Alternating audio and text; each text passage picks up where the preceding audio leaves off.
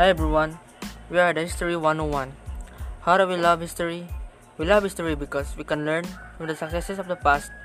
We need to hear the stories, enable us to develop better understanding of the world in which we live, building knowledge, understanding of historical events and trends, especially over the past century, enable us to develop a much greater appreciation for current events today, and history provides us with the data is used to create laws or theories about various aspects of society.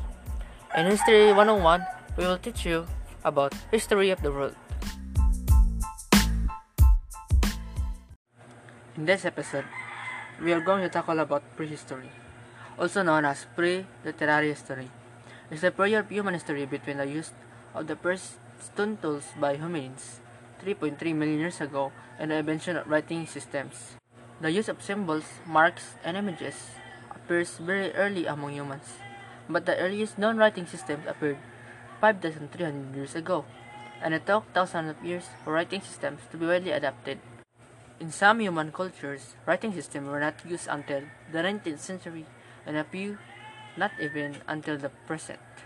The end of prehistory, therefore, came at very different dates and different places, and the term less often used in discussing societies where prehistory ended relatively recently. Sumer in Mesopotamia, the Indus Valley Civilization, and ancient Egypt were the first civilizations to develop their own scripts and to keep historical records. This took place already during the early Bronze Age. Neighboring civilizations were the first to follow. Most other civilizations reached the end of prehistory during the Iron Age.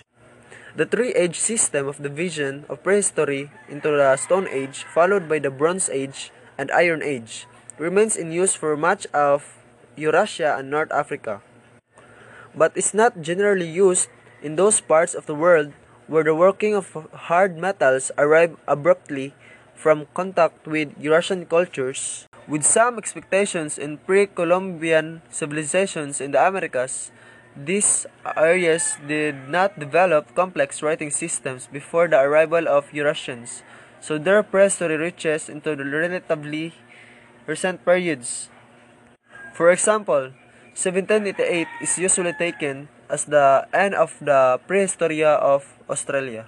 The period when a culture is written about by the others but has not developed its own writing system is often known as the proto-history of the culture.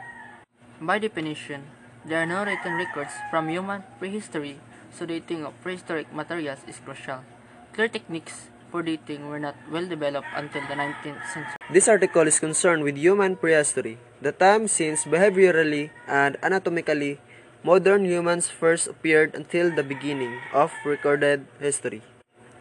Earlier periods are also called prehistoric there are separate articles for the overall history of the earth and the history of life before humans.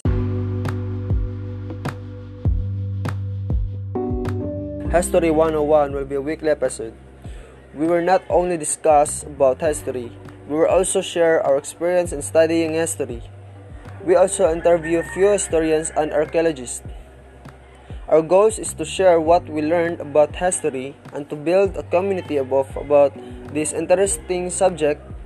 Find History 101 in social media. Make sure to subscribe, read, and comment or any podcast app. Thank you.